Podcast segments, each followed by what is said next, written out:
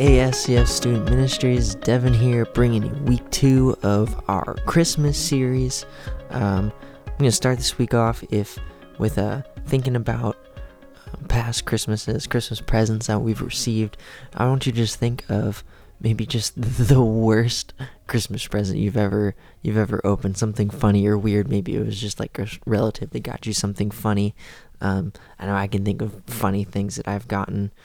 Um, and and we can think of a few, but I mean, but most of these gifts weren't gifts you'd actually want to to brag about, right? To other people, maybe it's funny to bring up, but they're not ones you'd brag. But it's normal to want to talk about the really good gifts you receive, right? Like we want to brag about those things that we get, whether it's an awesome Christmas gift, a thoughtful note, or um, uh, even a relationship that gets brought brought around during Christmas. Uh, um, if we think hard enough, I think we can all recall at least one gift where we were really happy just to receive, really joyful, really grateful, or maybe even to give.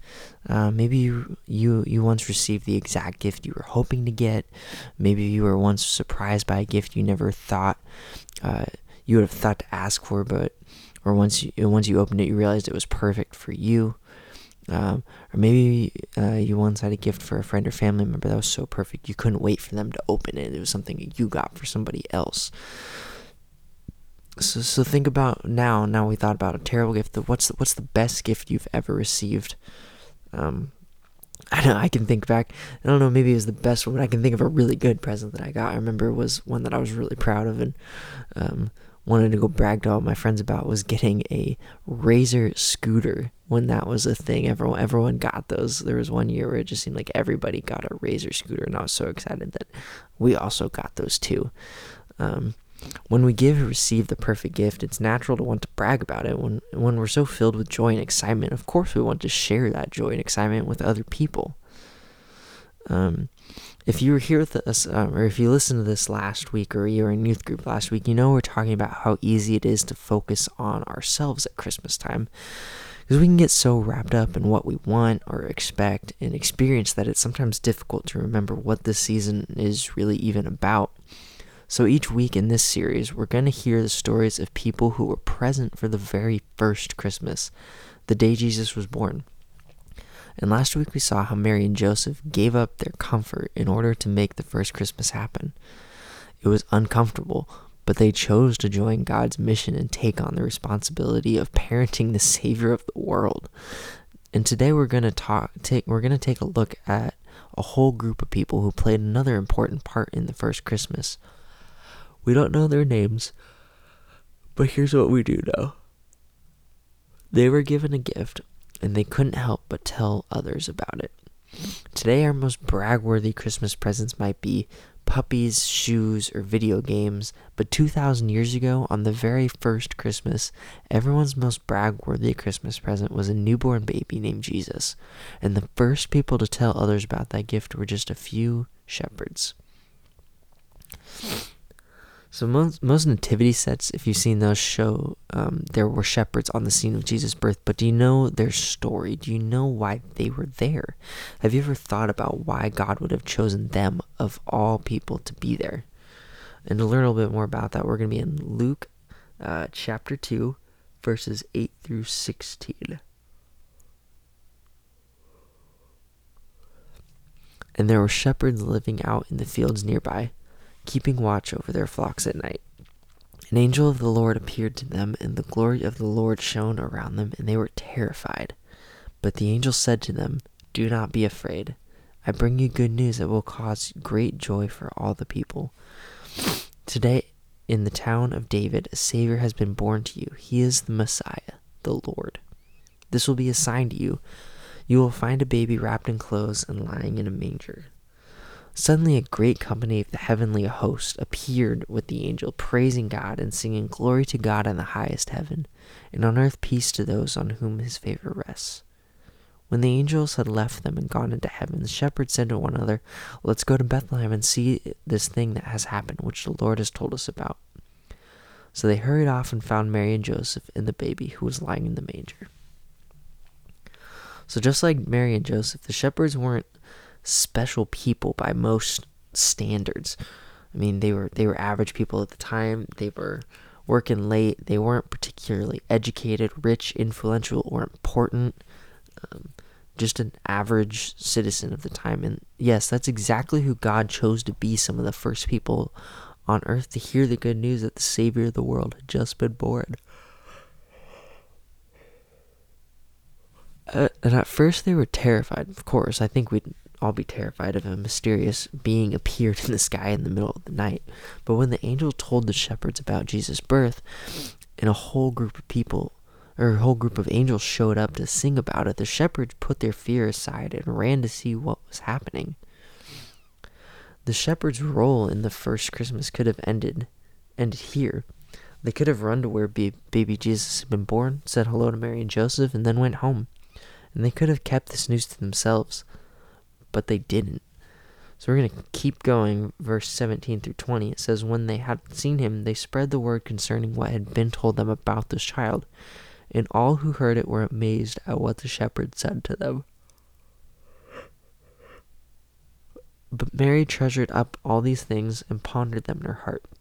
The shepherds returned, glorifying and praising God for all the things they had heard and seen, which were just as they had been told. When the shepherds saw baby Jesus, they told everybody. If they had social media back then, I'm sure these guys would have figured out how to make like hashtag baby Jesus a thing that spread. The the videos that would have come out of this, they would have been amazing. But since they don't have phones, the shepherds relied on what they did have, their voices. And when they did share what they'd seen, the, the shepherds don't didn't make themselves the main characters in their stories. It would have been pretty easy to think like God chose me to see the savior of the world. I must be pretty special and make it about oh I saw this amazing thing. But instead, the shepherds focused on the real hero of the story, which was Jesus. And I'm so glad that people in my life did for me what the shepherds did for others. They they expressed what, who Jesus is to them, and my story is a little different than a lot of others because I grew up in the church and I've been exposed to Jesus my entire life. But I'm so thankful for my parents, um, the leaders within our church, my Sunday school teachers, whoever my people that um, throughout my life told me the message of Jesus and really convinced me that this is the truth and that this is what I want to spend my life following and spreading the news and, and hopefully doing from what they did for me and so that I can hopefully do that for other people.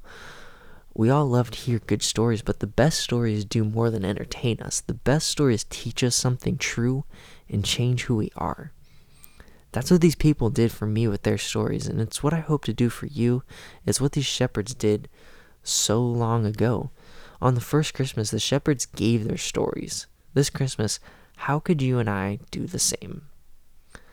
Now, I don't know for sure what the shepherds sounded like when they shared their stories, but after an angelic concert and getting to meet the Savior of the world firsthand, I imagine their enthusiasm was a little bit like um, the scene in Elf, if you've seen that movie, um, when Buddy hears that Santa is coming to the mall, the just how enthusiastic scream lets out a scream in the mall. Um, the, I know him. That whole thing. You may the scene is crazy. It's so funny. I love that movie, but it's kind of relatable too. Like Buddy loves Santa so much that he can't contain himself. He's so excited to see Santa, who he knows and loves, that he can't help but tell everyone within earshot the good news so they can get to know Santa as well as he does. So think to yourself, um, just an answer to these questions. Uh, do you have a favorite show? Do you have a favorite restaurant or a favorite meal? A favorite game, hobby, or interest, a favorite musician, sports team, actor, celebrity.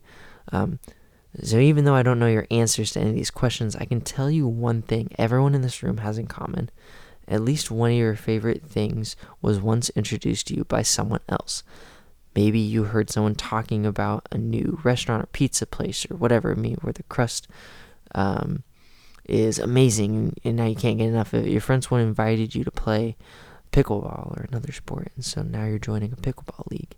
Maybe your favorite uh, YouTuber reviewed a new product that um, you've since added to your Christmas list. Uh, Netflix always seems to know exactly uh, which m- like new show that you'd want to watch based on your past history. They're letting you know. Um, so much of our lives are impacted by the stories and opinions of people we trust. From the clothes we wear to the snacks we eat to the things we believe. Stories are powerful. And believe it or not, you have a story to tell that someone in your life needs to hear. Just like these shepherds did from 2,000 years ago. And maybe it's hard to believe you have a story to share. Maybe you're worried because you're not sure what you believe right now or you're not sure that your story is even interesting, or you're not sure how to defend what you believe if someone asked you a hard question. I know the interesting thing is for me, that was always a hard thing for me because I didn't think my story was exciting at all. But that's okay. You still have something important that the world needs to hear. So, what is your story? What's the message you have to share with others about this Christmas season? Maybe it's that you met Jesus and he changed your life. Maybe you still have a lot of questions, but something about Jesus is really compelling. Maybe you still have a lot of growing to do, but there's one specific way God is currently changing your heart. And maybe your story isn't very dramatic, but God is teaching you something really cool right now. Whatever you have to share, I want you to write it down right now. Take a little bit of time and figure out what your story is. On the first Christmas, the shepherds gave their stories as incomplete and unpolished as they were. They weren't experts. They didn't have answers to every question. They just knew something incredible was taking place, and they were going to tell everyone they could about it. So, what is your story?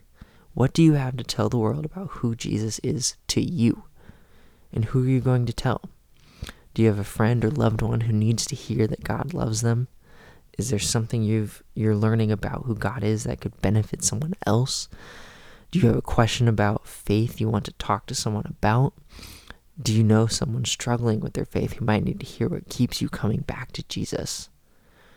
You don't have to be someone important to have an important story to share. On the first Christmas, the shepherds gave their stories because they couldn't help but share the good news about Jesus' birth. So this Christmas, how could you and I do the same? thanks guys for listening uh, to our second week of this Christmas story. Um, I know these next this next week is going to be a good one as well, so I hope to see you either at youth group or uh, tuning into this podcast. Thanks, guys.